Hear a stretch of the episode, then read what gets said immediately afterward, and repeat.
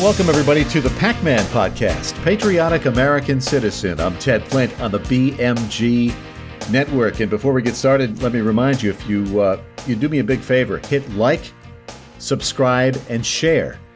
And when we get done with the program, if you uh, like what you heard, you can leave a comment in the comment section.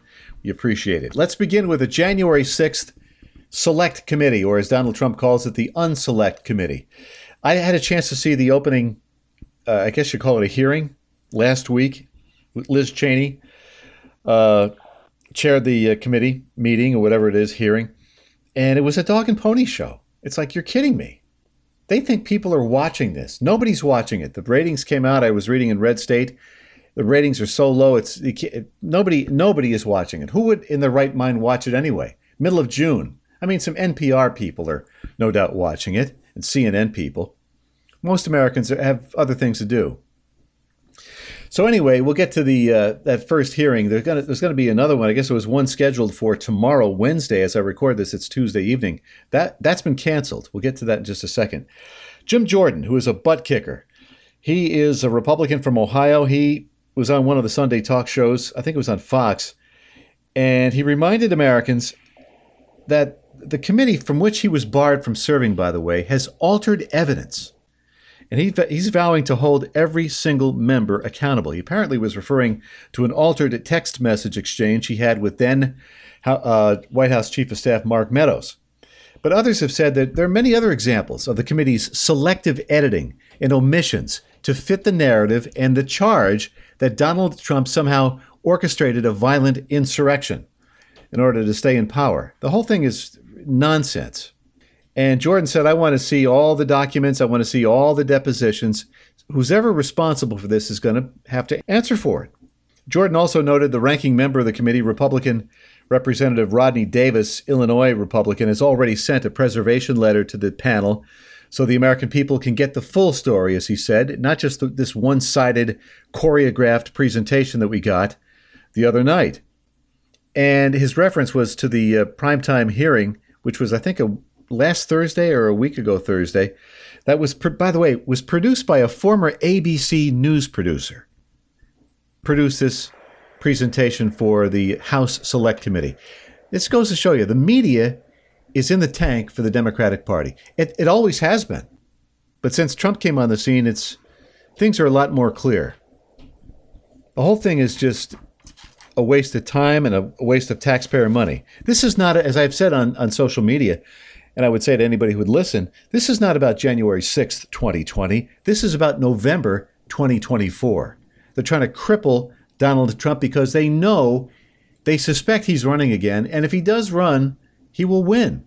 That's their biggest fear. They already impeached him twice. What can they do to him? But Jordan said the committee has altered evidence and lied to the American people about it. No big newsbreaker there.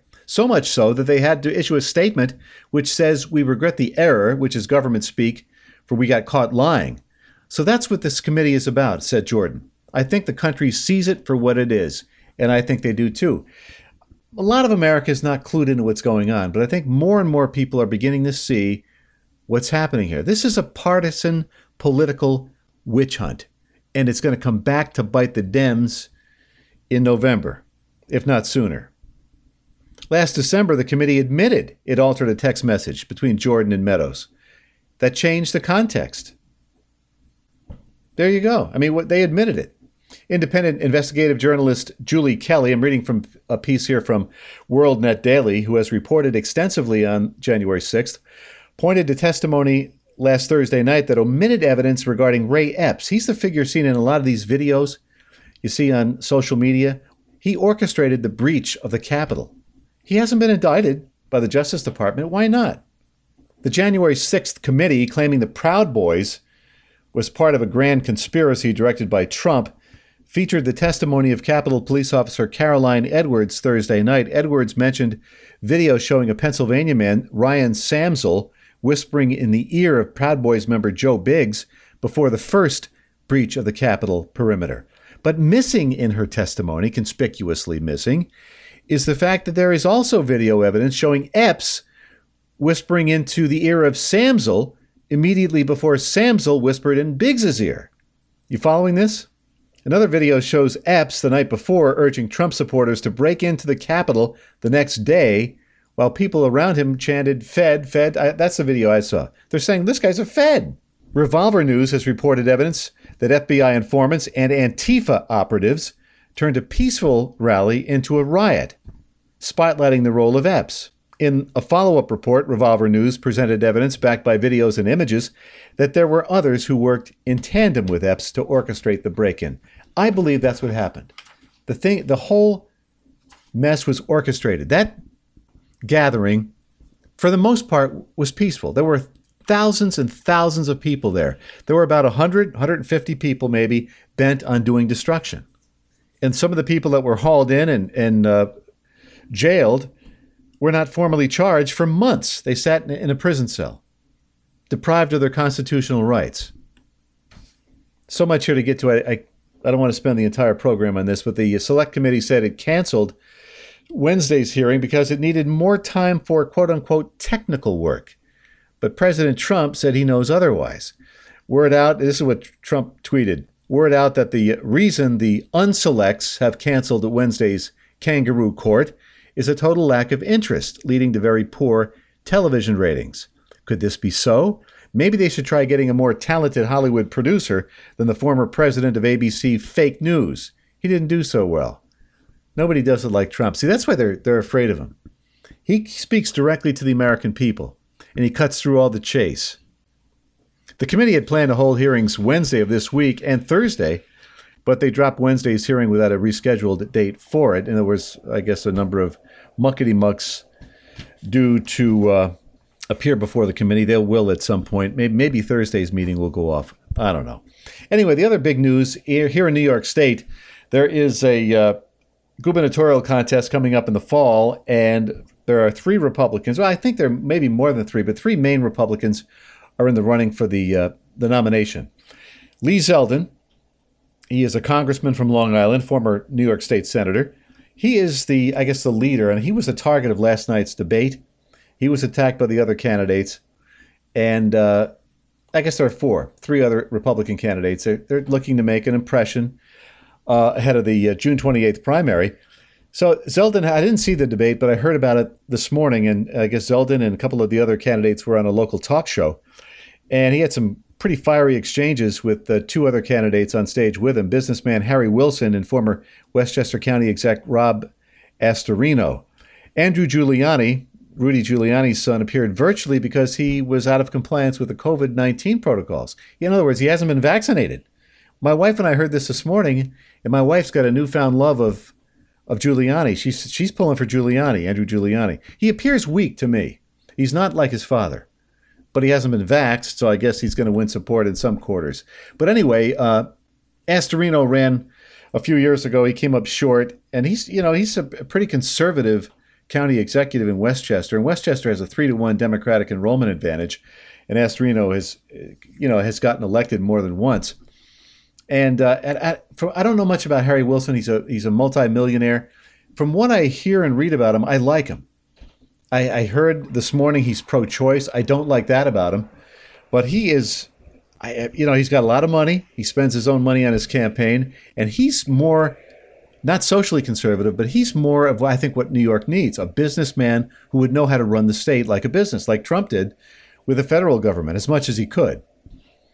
And I, I don't like Zeldin. Zeldin is a liberal. He's he he voted with Andrew Cuomo, all Cuomo's tax increases and spending increases. He voted right with he voted for the SAFE Act, Zeldin.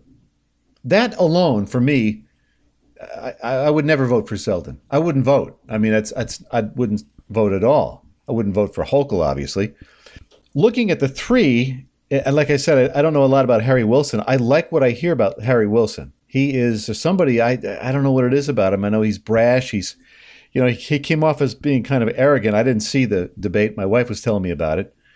But Zeldin, he's weak. He's weak in the knees. He's a liberal Republican, four-term congressman, and uh, he's been the lead candidate in in the party for months. We'll see how it shakes out. I like what I heard from Astorino today. I had not heard that much from him as I did this morning. He's pretty pro-life, pro-Second Amendment, uh, and you know, I, my daughter was uh, had her picture taken with a couple of the candidates, with, with Giuliani for one, and uh, up in Glens Falls when he was up there. But Giuliani seems like a nice guy. He seems, you know, he's kind of young. He has a baby face. I don't know how old a guy he is, but uh, if he's anything like his father, he would be he'd be good for New York State. I don't know his politics. I, I apologize. I should know. I will certainly, but whoever we'll see who wins the uh, this race on the 28th, this primary. All right. What else is happening? Uh, Governor Hochul uh, today signed a set of divisive and extremely, I think, uh, progressive, and I hate that word progressive, these abortion related bills. And uh, New York State is becoming, a, I think, the abortion capital of the country for whatever reason. Why is it so important that a woman has unfettered access to these abortion clinics where she can take the life of her unborn baby?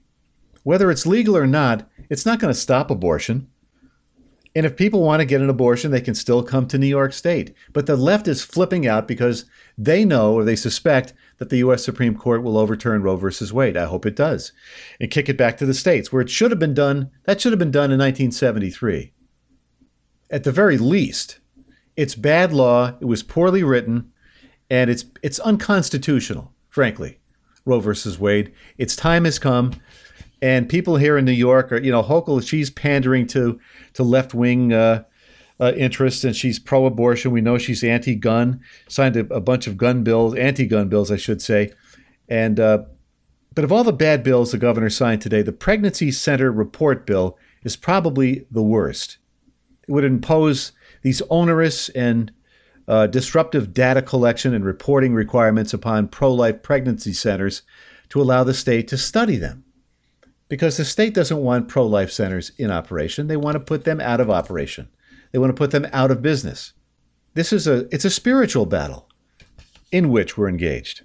It's a spiritual battle. It's a battle uh, of good against evil, light against darkness.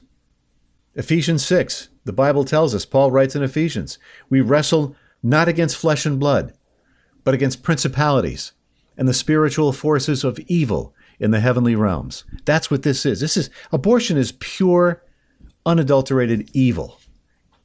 It's extremism. It's, it's forcing taxpayers to pay for it. New York State is, I don't know what what's going to save the state. I think we, we may be too far gone. You know, we're looking at Republicans as like, well, maybe Lee Zeldin, if he wins, will will will save New York, or you know, Andrew Giuliani or Rob Astorino. No politician is going to save us, folks. We need to draw close to God. I'm not a preacher, but I believe in my heart that what's going on is, as I mentioned, a spiritual battle. We can't look to any one politician or a party to save us. We've got to do it ourselves with the help of the Lord. We go to Him, we pray, and we get involved politically. I've said this before you know, everybody's so focused on what's going on in Washington. We'll get to what's going on in Washington with our our illustrious president in just a second. We need to focus on our lo- local boards, school board, town board, village board, planning board. Get involved, know what they're doing. Know what your school is teaching your children. That's where you start at the local level and then and then work up. It's nice to focus focus on the presidential elections and the gubernatorial contests. I mean, I you know, it's my living. I, I I'm a commentator. That's what I do but it's more important to, be involved locally. All right, uh, let's uh, let's switch gears here. Talk about the president and his uh, his disastrous policies on energy. You know, I don't care what he says about it's Putin's war in the Ukraine or Putin's price hikes causing inflation. This is everything this guy does is wrong. His energy policies are what's driving up the cost of a gallon of gasoline. He told us what he was going to do. There should be no surprises. Would there be any place for fossil fuels, including coal and fracking, in a Biden administration? No, would be, we would we would work it out. We would make sure it's eliminated. No more drilling on federal lands. No more drilling, including offshore. No ability for the oil industry to continue to drill. Period. I guarantee you, we're going to end fossil fuel. What about, say, stopping fracking and stopping yes. pipeline infrastructure yes. and, pipeline. And, exactly. and, no more, no new fracking. We are going to get rid of fossil fuels. I've argued against uh, any more oil drilling or gas drilling on federal lands. No one's going to build a coal-fired plant again, and we're going to get rid of the ones we have now. Have a transition from the oil industry, yes. Would you be willing to sacrifice some of that growth even knowing potentially that it could displace thousands, maybe hundreds of thousands of blue collar workers in the interest of transitioning to that greener economy? The answer is yes. The answer is you're a moron. Some of those some of those comments were during the uh, debates in 2020 with uh, President Trump. I mean, there you have it. I mean, it is uh, it's not a it's not brain surgery. He's told us what he planned to do when he was running for president. Now he's doing it. No more drilling on federal lands. No more oil leases on federal lands. No more coal fired plants. What do, what do you think that does to the cost of, of gasoline? When during the pandemic, people weren't driving, as I mentioned, I think last time. So demand for gasoline was low. Now, people, the pandemic is over. A lot of Democrats don't think it is, but it's over. People are driving. It's summer. People are going to be vacationing as best they can with uh, prices as high as they are and gasoline as high as it is. So, I mean, demand demand is higher. So you have to increase supply. If supply is low and demand is high, you're going to have increased prices. That's all there is to it. It's not rocket science. You don't need a PhD to figure it out. Even Biden can figure it out. He knows what he's doing. He's beholden to the environmental left, these communists in the environmental movement, worried about climate change and all this other nonsense. That's what's driving up the cost of a, a gallon of gasoline. They want prices high because it reduces consumption. If, if, if gasoline is seven bucks a gallon, people are going to drive less. Makes sense. Makes sense to me. All right. If you uh, like this program, to hit like, hit share, and please hit subscribe. We need subscribers. And uh, leave a comment in the comment section below and tell your friends about us. The BMG Network, some fine programming. Ken Burns with his show, Adrian Ross, my daughter Madeline with The Essentials with Maddie Flint and this program, Pac Man, with me, Ted Flint. Some good programming, good columns up there for you under the PAC perspective. Check it out, the BMG Network. If you want to contact me directly, it's Pacman, P A C M A N, at thebmgnetwork.com, all lowercase. Thanks for tuning us in. And if the Lord wills it, we will talk to you soon.